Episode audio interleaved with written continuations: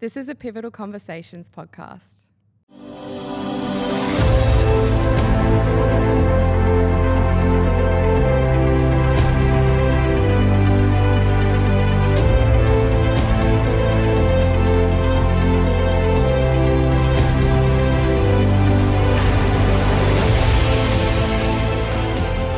Hey guys, I want to welcome you back to another episode of Pivotal Conversations. Today's episode, I sit down with Will Wang, who is one of Australia's top marketers and someone that I've had a little bit to do with over the last couple of years. Uh, and, and really caught on to Will's stuff from a social media standpoint and heard him on a few podcasts and then started to dive deep and, and look into some of his work and, and I must say he's probably one of the most talented copywriters and marketers that I've I've ever come across. Uh, but the topic that myself and Will dive into today is marketing your business in a crisis, and I think this is something that all business owners, including myself, right now, we are having this uh, tug of war with. Uh, how we can go about marketing our business during this crisis, and almost like we're walking a tight a tightrope where is it ethical to market my business right now? And if so, how do I do it while still being effective? Um, and I think it's obviously one of the the uh, dichotomies that um, we face right now is that you know how do we effectively market our business, keep our exposure at its highest, and continue to progress as a business while um, still remaining ethical and, and kind of um, giving value to our audiences. Um, so I think this is a really, really cool episode for all business owners out there um, who feel like they're maybe a little bit lost, feel like they're not sure what they should be doing right now, whether it's ethical or, or how they should be marketing their business. Um, it's a really cool episode because we do discuss and kind of um, will unpack a, a bit of a more of a mentality on how to go about this so that you've got your own framework to actually work through. Uh, and then we finish the episode off with some Q and A. Um, but if you are wondering how you should market your business during a crisis, then I, I, I strongly recommend that you continue listening uh, and you listen the whole way through because there's a lot of a lot of key points and some key um, takeaways out of this episode, and, and, some of those key takeaways are. Um, Will unpacks his opinion on, on how you should be viewing business during this pandemic. So, not just marketing, but how you can actually um, pl- strategically plan um, during this time with business and the mindset you should be taking with business right now. Um, me and Will also discuss marketing strategies. So, um, one of the things that I focus on um, is market share, and I think right now is a huge opportunity to capture market share. So, that's something that we dive uh, deep into. Uh, and, and, Will explains what the, the opportunity is um, coming out of the coronavirus pandemic. Um, obviously, it's an unfortunate situation, and my heart goes out to all business owners out there that are struggling. It also goes out there to anyone who's been affected, um, and especially um, to the to those that um, have had any family members that have passed. Um, I'm extremely sorry for those. Um, but Will does dive deep into what the opportunity from an economical standpoint is out of this, and I think that's something that you know, um, as I said, it's unfortunate that we've gone through um, and, and, people have lost their lives. But um, from an economic standpoint, there are some opportunities to be seized. Um, and lastly, as always, guys, we're going to dive deep into this episode now. Um, we're going to get get it started, um, but. Uh, at the moment, uh, we're running our three week business intensive training, which is still on the walls. We're a week in. We just finished the module of cash flow. Um, and the the guys are going through their uh, assessment now, so that's really really cool. Um, it's super beneficial. Uh, so we're going to be doing another intake in a couple of weeks. Um, if you want more information about that, you can head over to our Instagram or you can head over to our website elitevitalitymastery.net. Uh, if you enjoy this episode, guys, make sure you hit the subscribe button so that you can hear future episodes. Uh, and if it does, and if you really enjoy it um, and you think that it's uh, share worthy, and give it a screenshot, give us a tag, uh, share it with your friends because we're, we're just trying to offer as much value as we can uh, for free, uh, trying to get as many business owners across the line so that when this is all said and done, we can get back into the industry, but more importantly, start to get it back on our terms. Um, I'm of the opinion that um, our industry can get 20 times better than what it was before this hit. And I think this is the kick up the ass that we all needed. Uh, we need to start taking back the industry and bringing it on the, uh, bring it back on our terms as small business owners. Uh, as always, guys, big thanks for listening. Hope you enjoy the episode, and I'll see you on the other side. In your opinion, like, and, and from your experience, what do you think the best way for someone to market their business right now is? Yeah, good question. Um, I, I, I, don't know if people want insight into my mind but It's pretty messy in there. um, in terms of like marketing in, in this time, right? I think you've got to come at from kind of two different perspectives. So the way I'm looking at it now is you, if you're doing the marketing like you were before, some of it is actually still working. So the biggest mistake that you can make is just do no marketing at all. Um, I think that's that's you know I see a lot of companies doing this, and it's just not the right time to do it. Like some of the biggest companies in the world started during the Great Depression. Like when there's change, there's definitely opportunity. So number one thing is just keep if if you want if the marketing isn't as effective, scale back and test a few things, but don't stop it. Okay, in terms of launching new marketing, uh, going back in the market strongly, there's two ways of looking at it. I think one is looking at how can I build for the future, right? So let's just say um, it's impossible for me to get new customers coming on board now. It just doesn't work for my business model for some reason. Instead of going, well, how can I get sales today? It's more like, how can I get in front of the right people and keep building that momentum and brand recognition and building all of that kind of stuff so that when things do get back to normal, they know who I am and I can get back at them a lot stronger. So, one of it is looking at so building for the future, not taking the money now, but making sure that you've got enough, you know, that when things do turn around, and they absolutely will, and sometimes it's actually faster than you think could happen. When it does turn around, you're in a great spot to do it. The other side of it too is marketing potentially different products or, or different services that can supplement and kind of get you through this time. So um, I'll take an example from, from another market, but we can talk more, you know, PTs and, and fitness specific. But um, there's there's companies out there, you know, that were that, that were breweries, right? That were selling alcohol, stuff like that. They've turned their entire production model around to create hand sanitizer. Like that's such a good example of of changing some of the products that you can do to if not grow, at least survive and, and, and, to keep money coming in. So, two different ways of looking at it. You can either monetize for the future or you can monetize for slight change of your products and also services. Mm. I think, um, I think that's like one thing that, and, and what we'll do, guys, as well is like, um, you know, give us some comments in the in the in the um, chat section and, and say hello. Um, let us know if you can hear us okay. Let us know um, if everything's kind of going pretty smoothly. But I think the thing that um, is going to work the best here as well is getting a lot of questions coming through, like um, personally on your own business, maybe some of the struggles that you're facing um, when it comes to marketing your business at the moment. Um, and and if you you know maybe if you're lacking clarity as well, but I think one of the things that um I definitely have kind of noticed is that there seems to be um, like obviously everybody's gone online, right? And everybody's kind of gone to home workouts and they've gone into this kind of um, this this kind of they've almost like their hands being forced, um, which in reality. Like I think it's a really good way for people to spend time focusing on their current clients with that model, but I think what's really going to get them that market share is a model that is moving away from the majority and trying to come up with, say, like like we said, maybe it's not gaining income right now. Like maybe the, the, the play is having a defensive structure that looks after current clientele and maintains income there. But what we're trying to do is get on the offensive and capture market share over here um, and kind of getting outside the box. Like, um, what, what do you think from your point of view?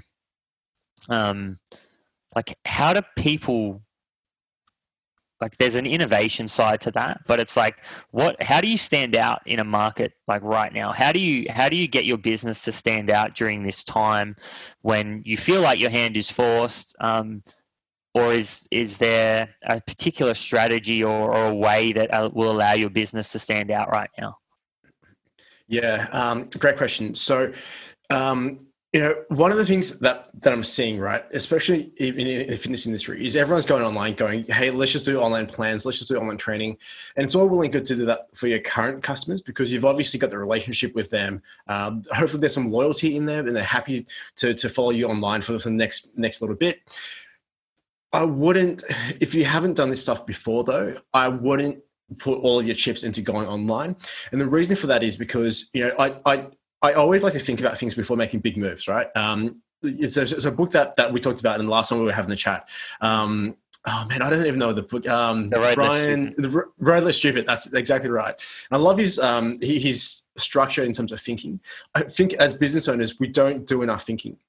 So a, a, very reactive thing to do would be looking at everyone else going, well, everyone else is talking about going online. Let's go online. But you have to think that like there's people who have been online for years and years, right? Massive followings, millions of followers, been pumping out YouTube videos for the past five or 10 years. And then there's other people as well who are just expert marketers um, who, who either partnered up with these people or they're, they're running their own thing online. And if if you've been doing personal training mostly without really doing too much of the marketing or think about online marketing, you're now trying to compete with these guys who who do this every single day, right? Who live in Facebook ads, who live in you know doing YouTube videos, and you're trying to take market share of them. It just doesn't quite work. So the way I'd approach it is look at what everyone else is doing, and then think about what you can do differently that's going to get you results faster. So for me, if I was in the situation of like personal trainer, if I own, own a gym, I'd be looking at going, well, everyone's trying to sell online courses. Maybe the best play for me isn't to do online programs for new customers. Maybe the play for me is to do, um, I'm not sure if I can quite talk about it because because a client of mine actually came up with this idea, but maybe the play for me is to um, somehow take my service to the people at home in some kind of way, not online. How can I physically do what we do and give them the same result without having to compete with everyone else. It, it's an interesting thing because I think that's the hardest thing.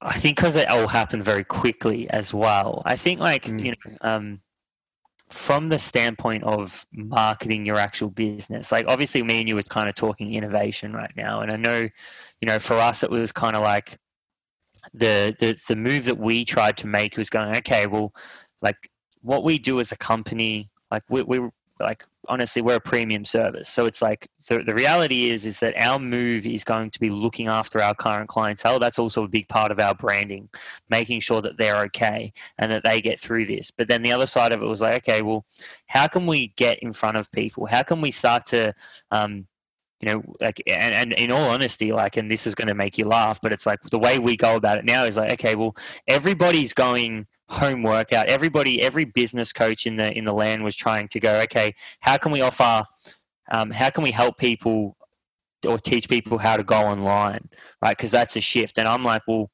like that's such a band aid. Like that's not the actual thing. The problem that people are having. The problem that people are having is they're not set up to go through something like this.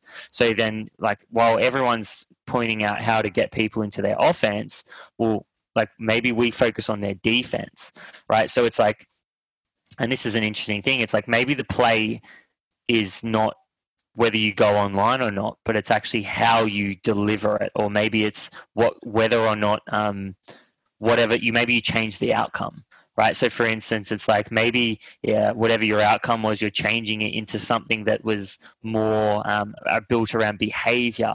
Because um, I know we release like a game theory type thing where you know it's it's a point system and we're driving community over um, over results. Like we were trying to go, okay, well, what's going to be the biggest, the thing that's going to help um, business owners right now grow? And the reality is, is that the only thing we could come up with was like you either have to have some product or service that solves the exact problem right now, or you need to solve um, the other problem that everyone's going to feel, which is lack of connection.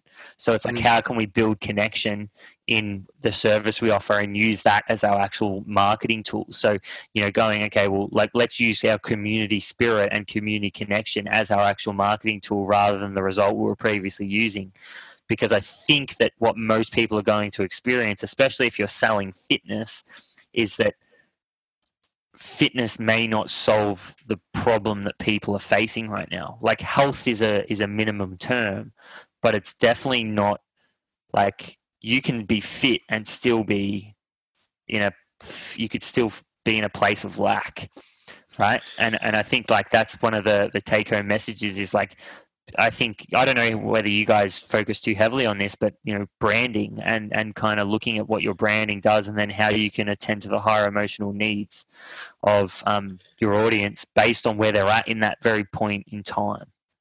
Yeah, uh, I, I, think we can come back to marketing as well because even the branding conversation, a lot of it is to do with marketing. Whereas I think in situations like this, the conversation might have to be at a level higher than marketing and we might have to look at business models itself. So just to give an, a, a, a, concrete example right? So rather than saying hey how can we get in front of more people to, to find out what we do? Maybe that's the wrong question. Like maybe the question is, well, what kind of business model in the fitness industry would work well at this point in time? So maybe it could be something like, well, why don't I talk to someone who manufactures fitness equipment and co-brand something that I can sell to my people? So rather than them having to come into the gym, I now take a cut off the equipment, it's home-based equipment, and I provide the services and, and the information for them to, to do their home workouts. Maybe it's like a change of business models entirely. Um, and I know it's it's something that you've got to think about for yourself. So it's not like an easy thing that you can throw out, right? It, requires thinking, requires planning. You've got to look at upsides, downsides, effort involved, and what you think the impact would be. But maybe it is something like, well, instead of um, us having the gym before, if we've got gym equipment that we can rent out to people, why don't we rent it out to people, deliver it to our customers, and use that as a way to drive new people in, in for our doors? So it might be a new way of conducting business. It, it could be a really good experiment, and you know you might come out of this saying, well, actually, I really like the way that we did business during during lockdown why don't we do that all the time? I don't have to then pay all this rental for this, you know, really big place. We can just get equipment directly from suppliers, put, put some kind of markup on it. I think if you have the right, if you tackle it from the problem that consumers are facing, so things like boredom, right? Um, because honestly, home workouts are actually pretty boring. Like, I'm I'm I'm such a, a bad client in terms of PTs because I just like doing. Like, I, will I'll train Brazilian Jiu Jitsu, Muay Thai any day of the week, but put me in front of a set of weights and I switch off. Like, I'm the worst client. Um, maybe that's the problem that, that, they're facing. They just don't have the innovative workouts or they're getting bored. They don't want to invest in huge pieces of equipment. Like, what is the actual problem people are having with home workouts? And how can you capitalize? Or where are you set up where you've got a massive advantage against competitors to go and change your business model slightly, but also get pretty good results? I think it's it's really cool because um I actually know some gym owners that are doing this at the moment. Um, they they kind of seen an opportunity to sell gym equipment and they are absolutely crushing with it, like crushing. Mm. And and they were they were they were a gym that was always going to survive, but they were worried about the the impact and the hit it, it would they would get and and the little pivot that they've made. Like man, they've made like nearly I'm not going to say, but it's kind of like fucking they made bank on it, and it's kind of like this is the pivot in the mind that needs to happen. It's like you know the reality is as a business you're always just a problem solver, and whoever can get the most creative with solving the problem is usually the the people that um they get the, the they acquire the most amount of distance in the shortest amount of time, right? They get the most mm. power and the most bang for buck out of what they're doing. Um, yeah, I mean, there's there's literally so many. I think the the biggest takeaway, if anyone goes from this, it's not the marketing tactics and stuff like that, because honestly, tactics change every single day, right? Like Facebook might work well today, tomorrow it might not. The biggest thing that you can take away is just having the proper time to think through it and to think about are these that your customers will love and that work for your business. Um, just just another idea as well. You know, if if you are a, a gym that provides a premium service, potentially something that you can you can be doing is setting a set schedule or timetable for people to come into the gym and have the gym all, all to themselves themselves. So now you can charge a premium price because now you've got a set timetable. You get the entire gym to yourself, whatever you want to do for an hour. There's a trainer in there with you, but it's going to cost a little bit more. And there's a certain subset of the market who love that kind of stuff. Like they, they would have paid for it, and you know, they love the fact that they've got the entire place. Normally, they would pay to kick everyone else out anyway, right? They just got massive egos. So maybe that's a different play on it. So I think if you have different types of thinking, if you ask better questions and if you think about the customer first, rather than thinking about, you know, marketing, what are my competitors doing, you'll get some pretty cool answers. I think it's, it's, it's a great point. Um, what do you think the gangster move is right now from an exposure standpoint? So, um, like, let's forget offers for a second and let's go, well, how mm. can I, what, what are some of the strategies that you're seeing that are working really well or some of the strategies that you're using um, for people to capture market share and start to um, be seen as an asset in the eyes of their customers? Yeah, so so giving value is really big at this point in time. Um, a, a, couple of really good examples, maybe one outside of fitness and one inside of fitness. So one outside of fitness is, is a company that, that, that I follow um, that sells education online. So it's a monthly subscriptions, like 50 bucks a month or something like that. And they gave away their subscriptions free for, I think, a month and a half. And they got about 50,000 people signing up to it. Now, what they've done is they've sent out another email off the back of that saying, "Hey, we're a small company. As much as we would love to help, as you know, more um, we, we have to keep the lights on. We've got people we have to feed as well." So then they started charging for their services. But what they did was for very minimum um, effort and cost and everything like that, they've got now 50,000 new leads through their business. And from that, they'll, they'll probably generate probably like a million dollars in, in, in revenue because their services are actually pretty good. Now, to take it and look at it from a, health, and health and fitness um, perspective, uh, there, there's an app out there called Centr. I think Chris, um, for is it Chris Hemsworth or one, one, one, like Hemsworth, right? One of the Hemsworths. Yeah. they have like a, a, fitness app, and they um, partner up with Fitness First to make it free for about three months, something like that. So now they've got a huge new user base that would never have touched your app before, and now they can they've, they've got an opportunity to get people addicted to what they do um, and potentially sell them after that, that 90 day free period actually actually comes up so if you can give value to your market somehow if you can get people's details onto an email list it's a perfect opportunity to, to, to get more exposure right and also have the opportunity to market them later on once, once this stuff kind of blows over that's a really cool point. So, like, almost like free PR, right? Like, it's kind of like um, maybe you know not necessarily. I think we we get really caught up in advertising um, a lot of the time when sometimes the the kind of OG move can be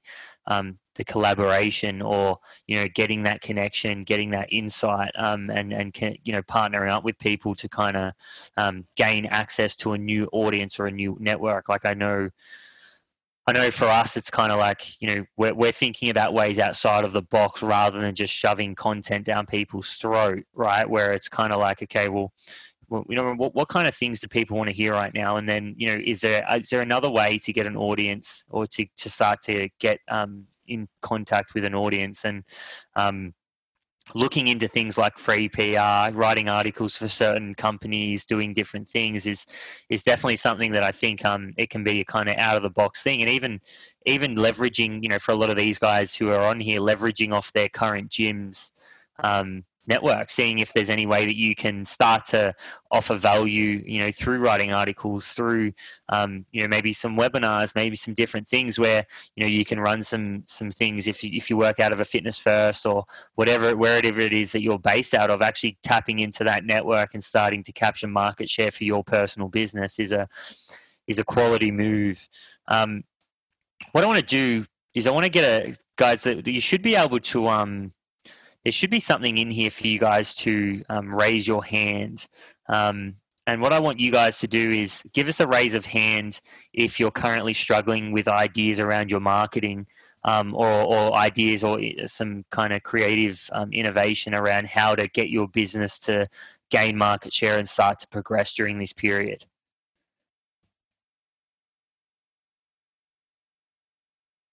Cool. So we're starting to get some numbers. So Awesome. Cool. Lots of numbers coming through. Um, and if, if, you guys have any specific questions as well, um, just just chuck them into the chat. What, what? Yeah. So I want to hear from everybody within the within the questions box. So use the Q and A box.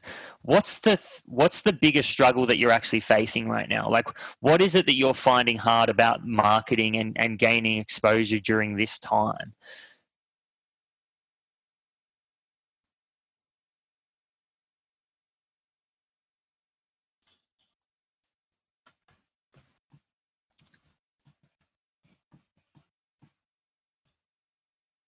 Wait for a few to come through. Don't be shy, Pete. Come on. Yeah, it takes a little bit to come through. Cool. So Anthony Cassis has said that he feels like he's sounding the same as every other business. So I, I think that's an interesting one. Like I think that's one that everybody's facing right now. And um, as I said, I think like the when it comes to differentiating yourself from the current business, I think you've you've got to be able to recognize patterns. Um, and I think again, like this is something me and you, Will, we talked about on a podcast, is looking at the intelligence of things. Like, you know, your your net your default mode is going to be following what you think is right in this time if you don't actually have the intelligence within your business to see what was previously working and and also looking at what the numbers are telling you in this point in time. So i think like if you feel like you're sounding the same as every other business then you, you know you actually have to check that right? You actually have to consciously look at the language you're using and look at what you're offering up and look at okay well you know, are you doing what you're doing because you think it's the right thing, or are you doing what you're doing because you actually believe it's going to um, fulfill someone's higher emotional need during this time? Like, um, because it's there's a big difference there. It's like you know, like you know, we we have directly taken a stance to go against what the market's saying right now because we don't believe it's the right thing. Like again, as soon as coronavirus came out, there was care packages going out left, right, and center. There was like every person who has anything to do with business was going pivot online now or else you're doomed forever. And it's like I understand that, and and I understand that you know you're going to need to get some type of um, strategy in place to to start you know growing through this time.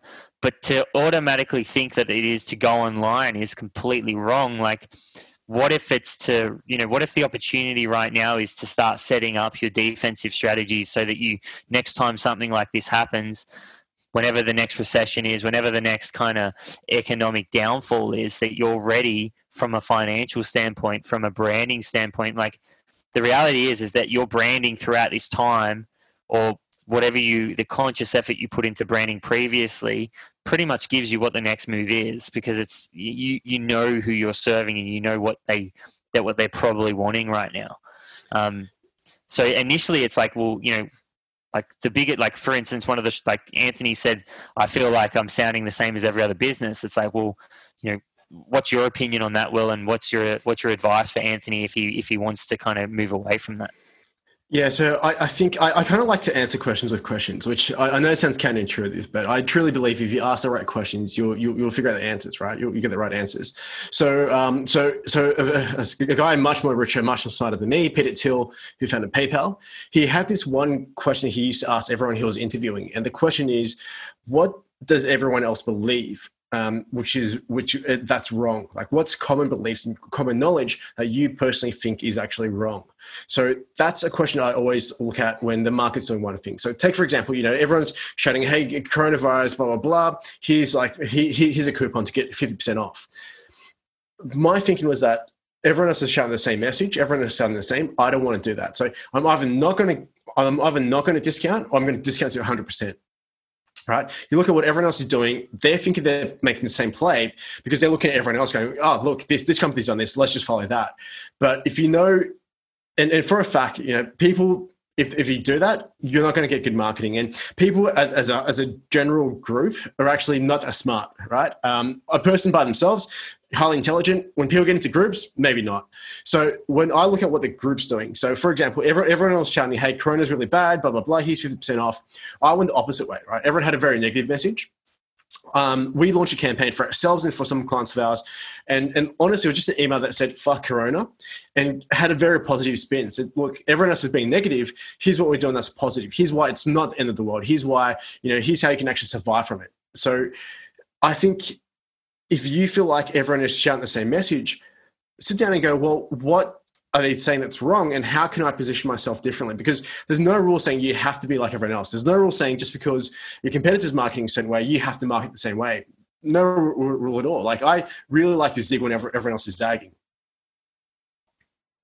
Yeah, I think like it, it, it's very interesting, and this is like I, I we did the same thing. So instead of honestly, the first thing that we did, we put our defensive strategy in place with our current clients and made sure that they were up for the fight. Um, and and kind of because I think that's half the rule. But as we started to go on the offensive, we're like, okay, well, what is our offensive strategy throughout this time? And our offensive strategy is going, okay, well, like let's not beat around the bush here. Like let's not go and, and try to cover eh, the holes in people's businesses with the band aid. Let's try to actually help mm. them understand what's gotten them into the current position they're in so that they're never in that position again. And if we can help people realize that and make create better business owners, like we're not just known as the people who are going to cover um, you know who are just offering this this kind of get rich quick scheme or this kind of quick fix um, you know uh, content. It's like we're now starting to to put things out there that are getting people thinking long term. Because if there's one thing that's going to get people in the right mindset right now to actually get through this, it's thinking long term. So, but the whole mechanism there is that we actually went against the market, and we went against the market straight away. Um, and and the reason we did that is purely because we didn't agree with it, and we actually, you know, that was me kind of sitting down and going, okay, well, like, what's the root cause of everyone's problems right now? And I go, well, it's not really coronavirus. Like coronavirus isn't the, the thing that's causing people the most issues. It's the fact that they haven't they, they you know their, their defense in business isn't up to scratch and they're now copying the full effect of it. Um, so it's kind of like, okay, well, like if we can play on that a little bit and actually, you know, bring the truth to people or what we believe the truth to be, then, you know, that's, that's going to sit differently in people's minds and it may not pay off now, it probably will pay off in four months once this is over and people go, okay, well, is there something that these guys are saying that really is sticking in my mind for a reason? Is, is there some type of truth that I'm seeing here? Um, and I think that's probably, from your perspective, you can probably chime in on this a little bit more than me, but from a marketing standpoint, like marketing isn't always about just the leads you get tomorrow. Like I think mm-hmm. marketing it can be this beautiful planned out um, when you get your message and you clarify your message, it can be this thing that ends up the trickle effect of people coming to you after seeing your message a few different times and it resonating with them. And then you know maybe three to six months later it actually starts to pay off which i think is a really good point for everyone who's watching to understand is that don't play the short game in marketing and don't focus heavily on how many leads you get in a short period of time focus on the long term um, plan that your marketing can have because then you start to get these long term results and you know business is this really interesting thing where you know, the, better you can think long term, the more sustainable your business becomes. And what, how you value a business is by how sustainable it is. Like, no one will buy your business if you run an unsustainable model. And I know that not many PTs probably think about selling their business, but you know, there's just that there's this thought process that if you can build a business to sell, you're building a business that's sustainable. Now, you may not want to build your business to sell in this industry, but I guarantee you, you want it to be sustainable, right? Like you want to have sustainable success in your business. So I think the more we can spread this long term kind of um, mindset with marketing, um, the, the better off we are long term in business and especially sustainability because it's is, it is that clarity of message that allows for that. Do you have anything you want to add to that, Will? Like how maybe give them an insight into how you can actually create long term sustainability or, or a long term message and strategy around marketing um, from that standpoint? Yeah, look, I, think that's a super important message because honestly, the biggest mistakes I've ever made in my businesses, uh, in terms of the long-term results, are playing short-term games or, or you know, or chasing short-term short-term turnarounds. Um, that's created massive dramas, right? So I think in terms of like thinking about it long-term is, um, I, I, know that the PT industry and fitness industry, not a lot of people think about, hey, can I sell this off to someone else? But um, what you want to be thinking is, in five or ten years' time, am I going to be still doing what I'm doing now. Am I still going to be in my gym for eight to 10 hours a day? Am I still going to be happy doing that? And the answer might be no, right? Um, if you think about it for you, so like for me, thinking about the businesses I've got now, do I still want to be doing what I'm doing today in five years' time? Maybe not. Like I, I can kind of see an end, in, uh, see an end in sight. But rather than approaching like, hey, it's just something I'm doing to pay cash, it's something I'm enjoying now. If you think about your business as an actual asset, like as an actual business, you should be able to sell off and get some kind of value back from that. And the worst case, uh, you know, worst case scenario is even if you can't sell it off, what if you can't work for a week or two weeks or a month, right? Say if something happens, because life happens, like shit happens, right? How do you build a business that can operate without you for a month comfortably, without everything kind of, you know, just, just going to crap? Um, that's always a, one of the key metrics uh, that I look at in terms of my my businesses, my clients. It's like how do we get it to the point where marketing aside, all this other stuff aside, that it can grow by itself and it can sustain. So I can do this if I want to, but if I don't, it's still going to go go go on without me. And if you build with that kind of um, mindset in place, I think that's you're going to have such a stronger business, right? Because if you have that kind of business in play, the next time the GFC hit or, or, or the next pandemic, whatever it is, you're going to build it in the right way to get you through that as well, and to even you know take a, take advantage of opportunities that come up during those times.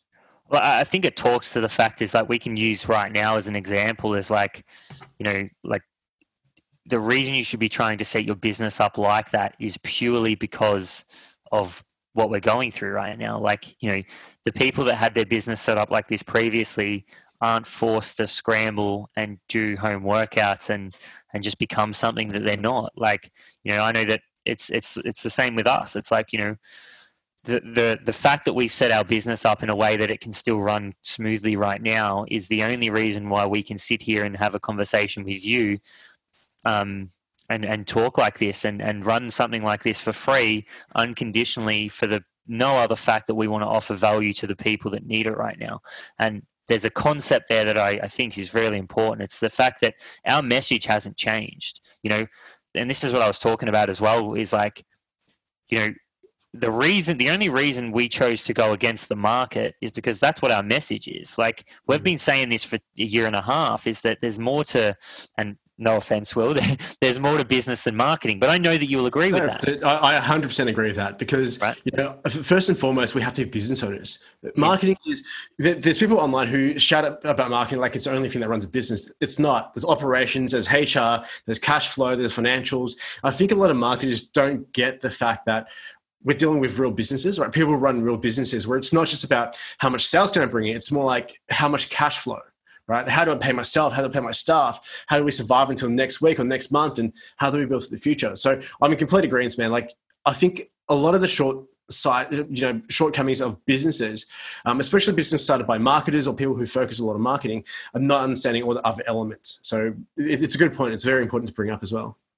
hundred percent. What do you think some of the consequences of changing your message right now is? So like, you know, obviously you may have been spending six to 12 months building a certain message, putting a certain message out there, um, building some type of a brand. And then right now, obviously, with how things have gone, having an extreme pivot um, and not, not, you know, maybe it's not a, a, full 360, but you are changing your message. What are some of the consequences that can occur, especially over the next six to 12 months? You know what, man? The honest answer is I, I just don't know uh, because it does differ from from business from from each business, right? Mm. If you've been spending a lot of time setting up the right messaging and the messaging just doesn't work at all in, in this current environment, maybe maybe to survive, it is time to ban that message just for now and to talk about something else potentially. Um, I just don't know, right? The other way to think about it is if you've got a strong business behind you and you've been hammering this messaging for the past year and a half or something like that to build it up, well, if you can get for the next period, does that messaging help you grow really quickly once life gets back to normal? So that's all stuff to think about. I wouldn't, it, it's always on a case by case basis. I wouldn't say, you know, hands down, this is going to happen if you change your messaging because it, it is different for every single business. Hundred percent, yeah, and I think like obviously the the consequences can range based on the individual business that's at that we're talking about, and I think like this is again it's definitely hard because it's like you know you're everybody's in their own realm right like it's like you know you mm. might be talking about health you might probably be talking about more like gut health or you know you could be talking about you know fighting um, and you could have like a you know like a martial arts gym and then you could have like a body composition and i think it's like the reality is and, and this is something that i think um uh, there's a so crew which is um one of the, the gyms that I actually train at, um, they did a really good job with maintaining their message and creating a high end product.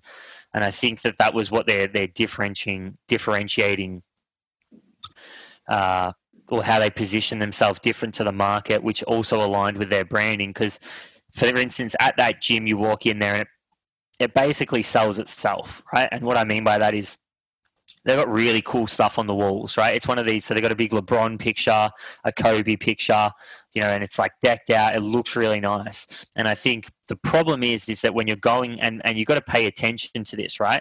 So paying attention to, um, what your message and the way you've articulated it through everything that you've done, the different dynamics is so important because if they come out with a product, their home workout product, and it's super low end, hmm. super low budget. Like the pe- the reason Pete their community has bought into what they do is well, one massive aspect of that is the high end environment and and uh, the the kind of connection and and um, vibe that comes from that actual gym, right? And, and then it's like you know if you're coming out now and you're giving a totally separate kind of mm. experience. There's that the type of person and the, the higher emotional needs that you're attending to of that individual or that audience no longer feels the same connection.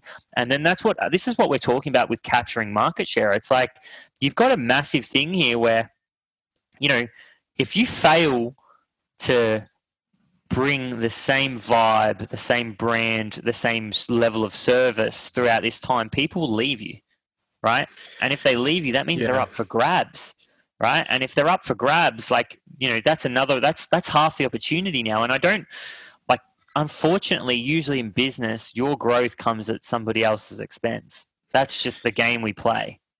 I, I also think that the, the, the, point on that as well is a lot of people are kind of starting to be very reactive with marketing and messaging. Like they're just going, all right, this is something that we have to do today. I've seen you know, generally when, when businesses die, right, there's no real one thing that happens, um, you know, that, that, that kind of causes it.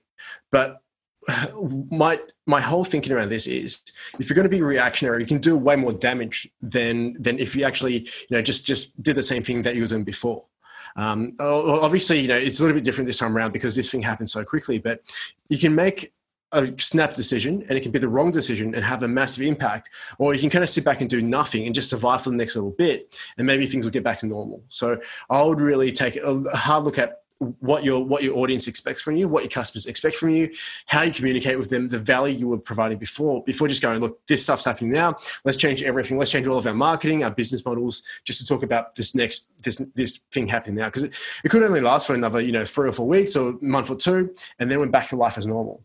But then if you go for it and react and change everything super quickly now and you know do a complete pivot, maybe you're setting yourself up to go okay for the next month. But then what happens when everything goes back to normal? Like you've done undone 18 months, two years, five years of hard work just for this little period of time and it wasn't even worth it. So I would caution, you know, just be a bit cautious. Uh, don't make a lot of big reactionary decisions right now. Take some time to think about this kind of stuff. I think it's a really cool point as well. If you actually do spend time trying to create something that's long term, you're creating a separate income stream.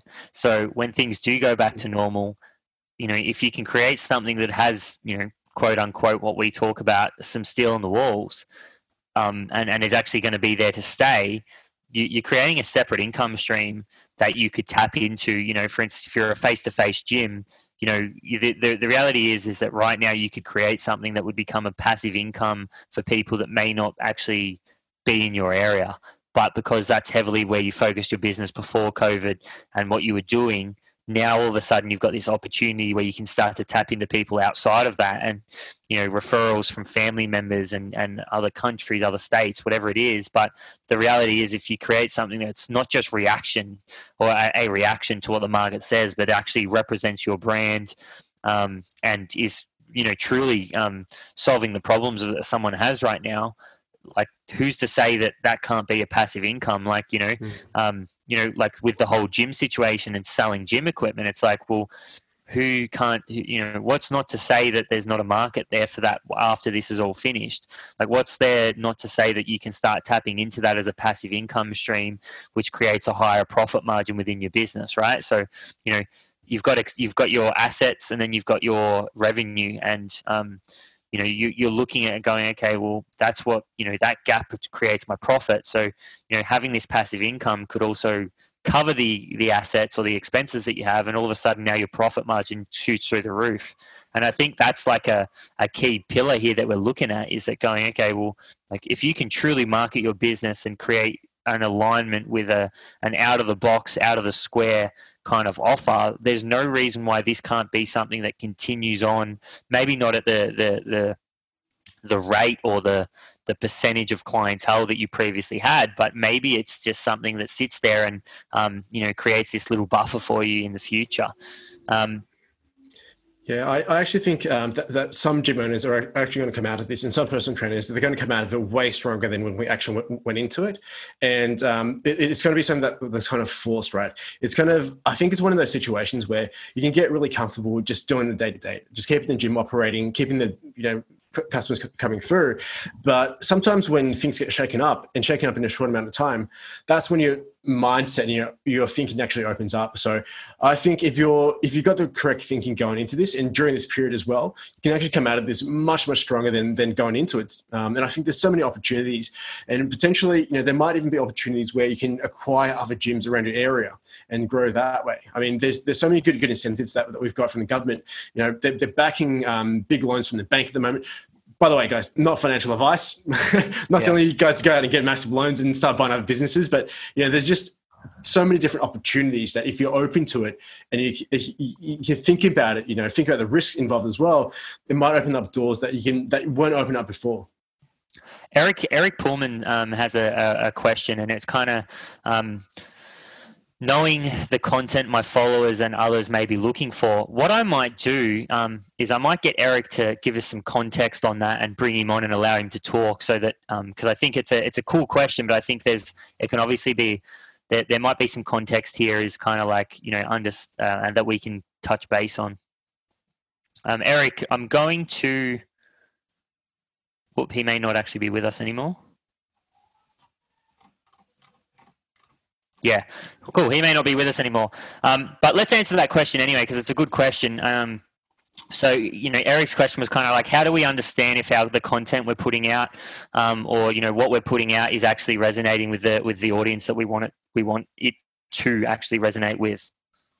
Cool. So two different ways to look at it. This is getting a little bit tactical, but but but it's good because you know we, we, can kind of riff on this a bit too. So two things I look at doing in this situation. One is super simple and just survey survey the people who follow your content, survey your audience, and just ask them, hey, what type of content can I produce that you would really like to see that will be helpful for you? So that's the first thing that you can try and do, right? Generally, people have got a pretty good idea. They've got questions in their mind, and and they should come back to you and you can answer that. The second way to do it is look at putting different types of content out there and using some of the numbers and data that comes back from it to kind of determine what people are interested in. So, for example, if you have an email list or a list of customers, send different emails to them with different messages and look at the open rates, click through rates, all that kind of stuff. So, really, that I like doing that because that's them using the actions to tell you what they actually want.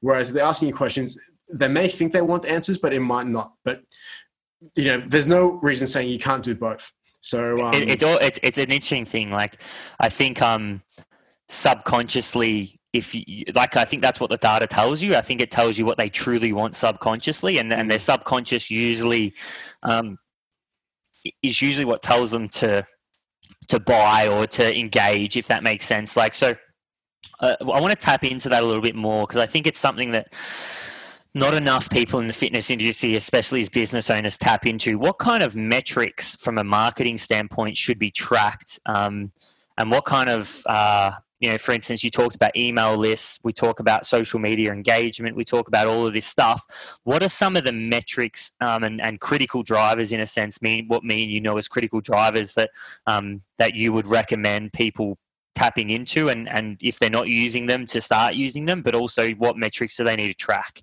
and what almost explain what because we talked about this on our podcast, but you know, how do you know what a good insight is, especially from a marketing standpoint? Yeah, so there's only one metric that we that, that we track, right? If this metric works, everything's sweet. That metric is is ROI or return on investment. So it's looking at if I put a dollar of um, of spend into my marketing, how much am I getting back from that? Now, if it's two times, three times, five times, ten, whatever it is, as long as I'm making profit on it, everything else is a little bit easier. Like you still want to dive in, kind of figure out where you can improve it, but you know, theoretically, you've got a pretty good marketing machine, right? Where you put a dollar in and you get two out. So that's the number one metric for us, the core metric. If that metric isn't where it, ha- it needs to be or isn't the right way, then we dive into the other stuff to kind of give us an indicator of where where things are and what's happening. So we look at return on investment as the number one metric, top line you know most important next we look at is how many sales came through right how many sales and what a customer is worth to us. So it's something called CLV, customer lifetime value. Generally, we track it over 12 months, let's just say. But if we've got a customer that comes on board, if they stay for 12 months, how much do we make each customer? And then we can look at how much do we pay to, to buy a customer, to acquire a customer, essentially. And so those numbers would start pushing you down, down, into, down into the rabbit hole. If your customer is worth 100 bucks to you over the course of 12 months, you're paying 200 for it, you're losing money. So let's look at why you're paying 200. Is it that the amount of leads coming in is is is too expensive? Like you're paying too much for your leads, or is it that you're getting decent leads but you're not converting enough of them over to being a customer? Mm. So it's a whole um, funnel and a whole whole matrix that we track through. But essentially, start at the very top, which is are we making money from our marketing?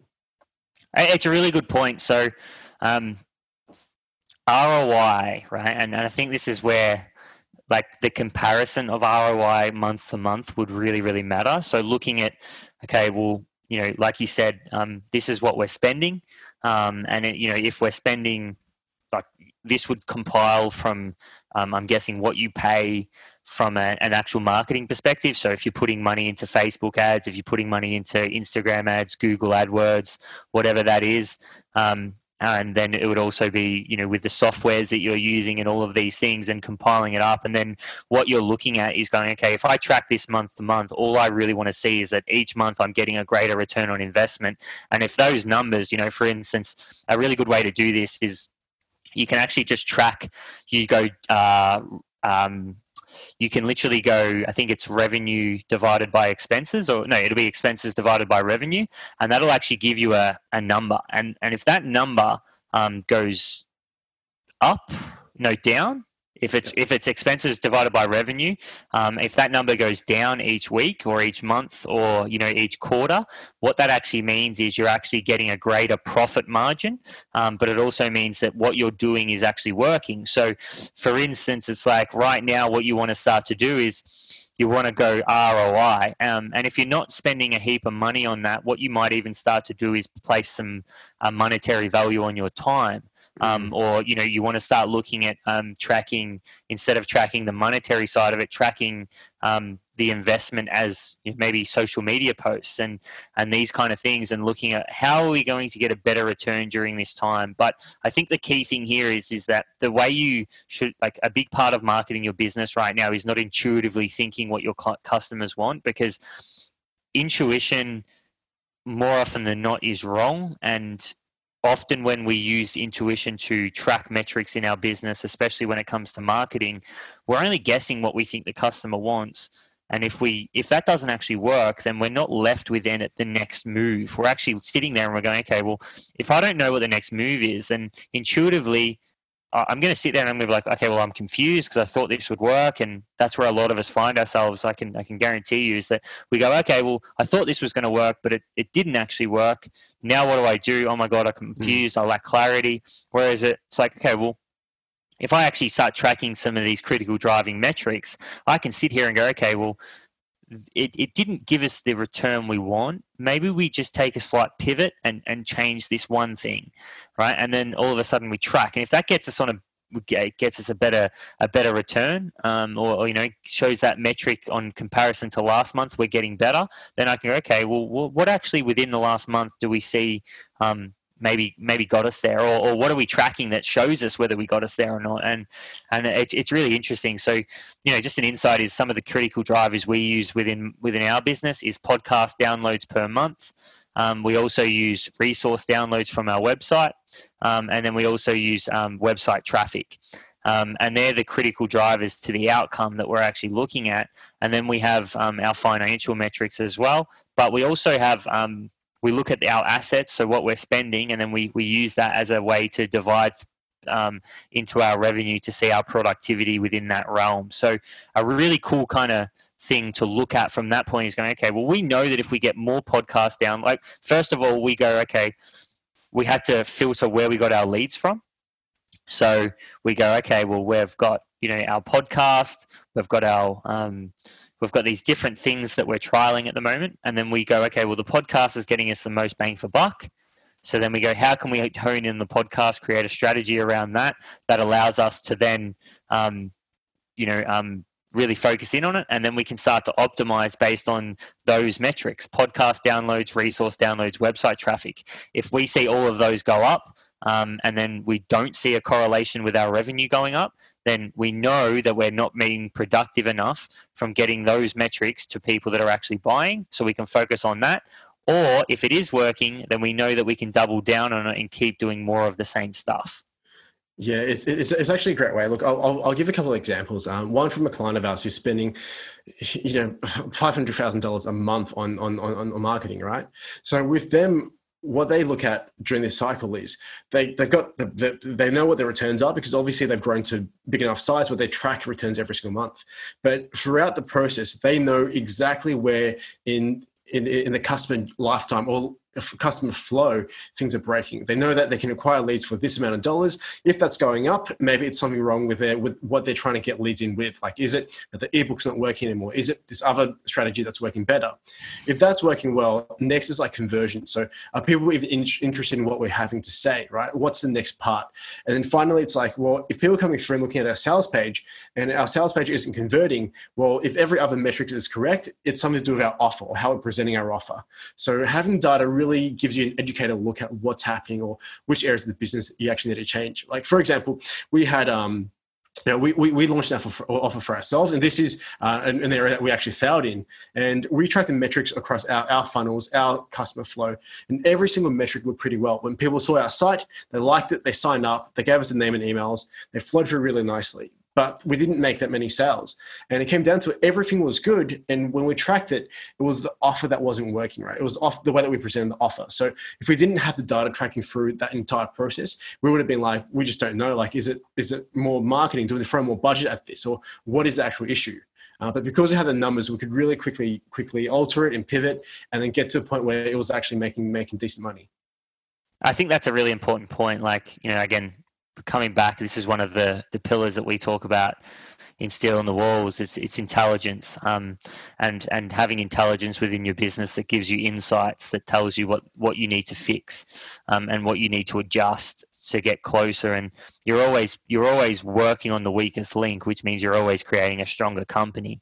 Um, and I think like you know if we actually just look at that in general, like you know marketing is is a is a big factor of growth in business, but it's it's like you know I think the thing that most people are missing is the intelligence side because this is why marketing can either be seen as a god or, or the devil, right? Like, and that's what you see mm-hmm. is that people who marketing hasn't worked with hate it, and people who have marketing's worked with love it.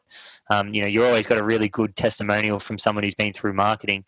Um, so I think intelligence there is is really it's it's it's the neutrality that marketing actually needs um, in order to kind of get the rap that it, it, it actually has or it, deserves right? Because it's like the reality is is there's no guarantees in marketing there's only optimization right? And that's the mm. that's the that's the thing that you know I've definitely learned along the way.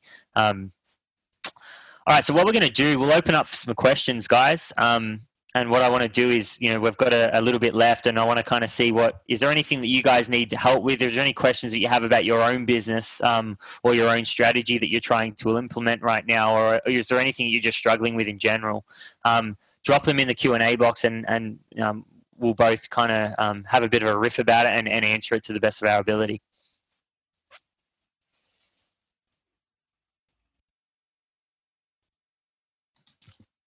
I will say though as well. Well, I think I think the hardest thing during this time is um, a lot of people um, don't know what they don't know, um, and, and, it is mm. hard to to ask questions in a time like this when you do feel a little bit lost. Um, and that's something that I'll say, you know, because we we went through that at times, you know, like where we're kind of like there was one, you know, maybe for an hour or so where we're kind of like, fuck, like what do we actually do? And I think the thinking time is I know that it's in the book that me and you have, have been reading, or we've kind of almost finished reading, and um, it, it, really is like a, a game changing thing having thinking time in your day each day where you're spending time with no external stimulus, just kind of creating um, time to to think and be creative and and you know ask the unasked questions and work through a problem.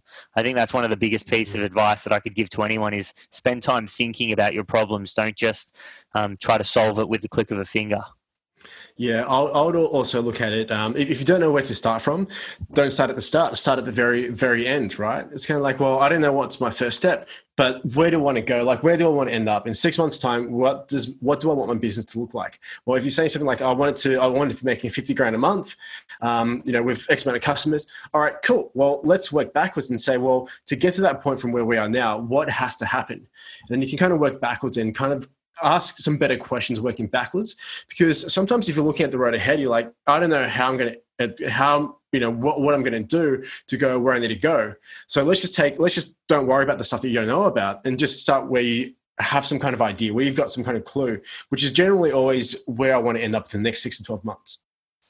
100% well, uh, just what we'll do um, as i said guys drop your questions in if you have anything personally you want to ask about your business but um, what are the steps that you take when you you know a client comes in and you have to and they come to you and you're like okay well how do you actually go about creating the strategy and what are the steps you take to just give an insight into what people can start to do right now to create a strategy that's going to work for their business? Yeah so the biggest thing that we look at is where they are now and also where, where, where they actually want to go. So you should know where you are, right? If you don't, well, then you've got other issues besides marketing. Marketing can't solve the issue. You need to know your numbers. You need to know what your current lead flow is like. You need to know what your current revenue is like, your profit, all that kind of stuff. As a business owner, you should have that stuff on hand um, and be across it at least once a week. Like I, I, look at my numbers every single day because, you know, for us in, in a rapidly changing environment, we just have to. Um, if you know your numbers, then like where they are now and you have a goal for where you want to be in six months. For example you know it's like oh well i want to be making 100 grand profit in six months time. Okay cool. So now we've got some kind of idea of where we have to look the path we have to travel. We have an idea of how long it's going to take us to travel that. So let's break it down into small steps. So um, in month one what do i need to do to set myself up for month two? Month two to set myself up for month three all the way up until i actually hit my goal now, to do that, right, there's a few things that we have to look at. We look at what are my low cost ways of doing that. Low cost being low cost in terms of money, but more in terms of time. So if you're not spending money on your marketing, you're probably spending some time. Um, so we look at low cost option. What is a medium cost option where we're still spending some time, but we're putting some money into it as well? How how quickly how, how much can we narrow that gap down, or you know how can we make sure we actually hit that goal? And the third is like a, a high cost option where if we just put everything in, what can we do? And then we look at that versus what resources we've actually got and kind of uh, you know create a plan based on where you are, where you want to go, your current resources you have to apply to the problem or to, to, the journey, and work out strategies based on that. Because if you don't know those things, well, there's not the plan isn't real. Hundred percent. I think that's probably um, guys. But yeah, what I get you to do is um, is drop in the comments if that actually resonates with you, where you feel a little bit lost and and and it actually could be a little bit of not understanding exactly where you are right now. Because um, I think like you know i think like the lack of like generalizations kill clarity and i think clarity is what drives motivation and you know motivation is what drives all creativity so i think it's like there's that there's that like kind of product production line there from an internal perspective that if you don't know where you are and you don't know where you want to go the reality is it's going to be hard for you to come up with anything that's um, got somewhat any substance to it that's actually going to allow you to start to drive growth in your business. Um, We've got a question from Paddy, um, Will, and he said, if you've never done any type of marketing, where do you start to look for metrics and data that will tell us um, what it is that we should be marketing in our own individual business? That that's always a bit hard, um, and it's a good question too because if you've never spent money on marketing before, it's one of those areas where like, how do I know I'm doing a good job, right? Um, what I look at doing is getting some general market data in terms of what everyone else in the market is doing. Now, once you have your own numbers, I, I don't put too much uh, weight behind market data, but if you don't have your own numbers and, and your own data from now and metrics, that's definitely a good place to start looking at what other people within industry are actually doing, what they say that their numbers are, and use it as some kind of benchmark. Um, now, it might not be accurate for you long term because, for example, if you have a premium service and someone's talking about marketing like a fifty dollar a month product, whereas your service is five hundred, well, the numbers you can allow the numbers to be quite different. Um, but if you don't have any other numbers, just have a general feel for what the market is, doing and typically what their numbers are. So if you just Google it, there should be some pretty good good stats out there. What's your opinion on like a social media account? Um, like uh, so for instance like you know because obviously like there's there's two types of marketing there's paid and then there's organic like mm. um, and that they're very different right in nature they're very they're so different but it's kind of like um, you know, is, is that a good place to look as well? And actually, because I think the hardest thing about tracking metrics is tracking the metrics. Like if you've never tracked mm. metrics before, it you can it can all seem too hard and too confusing. So, like, what do you what like? Is there? Do you think that there's a good place to start? Is looking at you know um, tracking metrics with their social media account and actually looking at what's working versus what's not what's not working. Yeah, even if you're testing very small budgets in, in terms of ads, you know, even if you're putting like two or three dollars a day into ads ads for your business, Facebook would actually give you some good metrics to start focusing on. Um, I wouldn't do organic at the moment because um, you know there's less than one percent reach. So even if you had a thousand people following your page, less than one percent of them see your post. Um, so on Facebook anyway, organic's pretty much dead. Like it's, it's it's pay to play, but you don't have to pay a lot to actually get the right exposure. So I'll even if you say I'm going to take fifty bucks, I'm going to spend it on ads, test something out, and see what the data tells me. You'll get a really good indicator of what numbers are actually important because you know Facebook would actually tell you, and, and, they'll, and they'll give you the full stats behind it.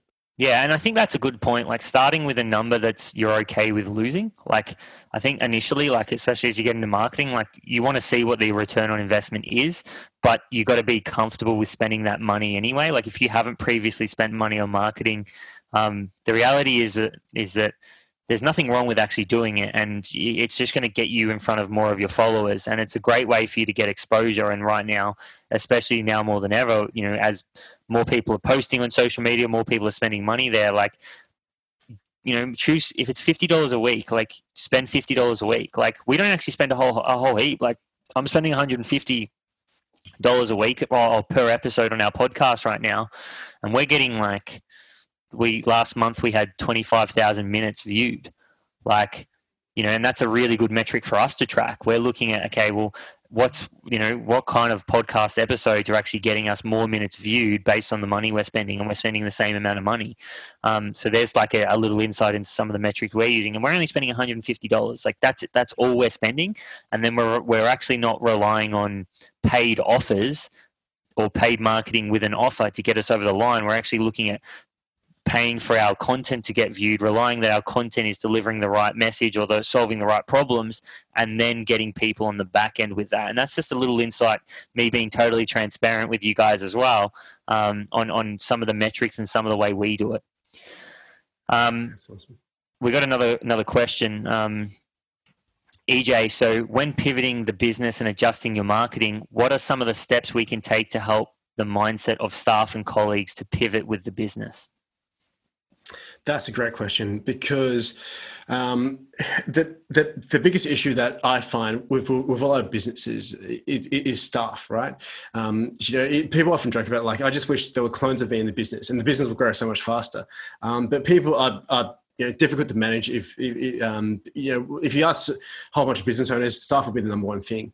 I think, from my point of view, it depends on and I'll split this into kind of local stuff and also offshore because we do a lot of offshoring. Um, so most of our team is actually based in the Philippines, and we've got a few locally. I think um, in terms of locally, the biggest thing you can do is, is, give them a vision of where you want to go in terms of the business. Like give them something to believe in, right? So the business if they if they feel like they're part of a mission to do something substantial to have a difference that generally means they're more aligned rather than just turning up from from monday to friday nine to five for, for a paycheck. Like if that's what, what they're doing it's going to be super hard to get them to pivot because it's it's more work for them right? Every time there's a change in business it's more work for them. It kind of adds adds to what they're actually doing. Um, but if you can build a vision tell them why you're actually making the pivot. Tell them why you're actually making the change. You know bring them in, in into your long-term thinking. I think if they're on side with you, if they understand why the change is happening, they understand that it's beneficial for them long term as well. I don't think you'll have an issue with them, uh, but you've also got to reinforce a message pretty much every week. The so I was listening to a podcast the other day. It was really really great. But what it talked about from a staffing point of view, or even just um, having people on board, is that what most people want out of a job is not actually rewards from bonuses and these kind of things. They actually want to they want to be able to grow internally. So they want to they want to feel like they're mastering what they're doing and they have control over their role and creative control. So if you actually look at that and you go, okay, well, if you're making a pivot, then you want to give people this allowance within their role to be creative and actually innovate themselves in alignment with what this long term vision actually is. So um, the pivot is like don't make the pivot without them and then just try to tell them what to do get them mm. to help you with what the pivot actually is um, i know that that's for us is like that's where we get the most bang for buck is that when we have people who align with our values and we create a company culture but then a big part of that company culture is giving people the freedom to be as creative as they want um, and and really drive the ship um, and help us grow the business as a whole and reward that rather than um, you know these kind of uh, short plays at trying to get people to, to Mm-hmm. work as hard as possible whereas you reward creativity and innovation and give people freedom within their role um, you know i think that's really where the rubber hits the road and especially when we talk about making the pivot and adjusting your marketing it's like you know don't necessarily just be the, the the king of the castle thinking that you know best and that you need to make the pivot and that you know just because it's your business you should be doing blah blah blah blah blah. It's like well you know sit everyone down and, and give everyone a seat at the table and allow them to actually have an input into um, you know where how you actually pivot because a big part of your brand is them um, and they are the they are your your greatest asset. You want to know what gives you the biggest amount of leverage in business? It's having a great team, um, and having a great team is a team that innovate and create without the the necessity of you doing and, and watching over every little thing, um, because it allows you to spend more time in the business doing what your your job in the business is. Um, and you know that's that's probably my advice with this is kind of you know the mindset of staff and colleagues is usually if they're struggling to make the pivot with you, it's because of the way you've been managing the team previously. Yeah, that that that that all you know, for some reason they've got a fear that if things change, then they're, actually going to, going to lose their jobs. Um, so I think that's the biggest thing. Like if you think about it from from your employee's point of view, the biggest fear they've got is that something happens and, and, and, tomorrow you just turn around and go look sorry guys but you just don't, have work anymore. Um, if you can answer that if you can get them on board if you can give them recognition fulfillment i think could be i think they'll be more excited about, about this pivot than, than anything else. Like just to give you some context we're launching a new brand kind of tied into what we do but definitely you know a whole separate business. And my team instead of freaking out they're really embracing they're really loving the challenge of it because they understand long term how it fits in the vision of what we do everything else. And they can see their part in that and they can understand that it's going be more beneficial for them rather than taking away and, and putting them in the position where they might lose their jobs. Yeah awesome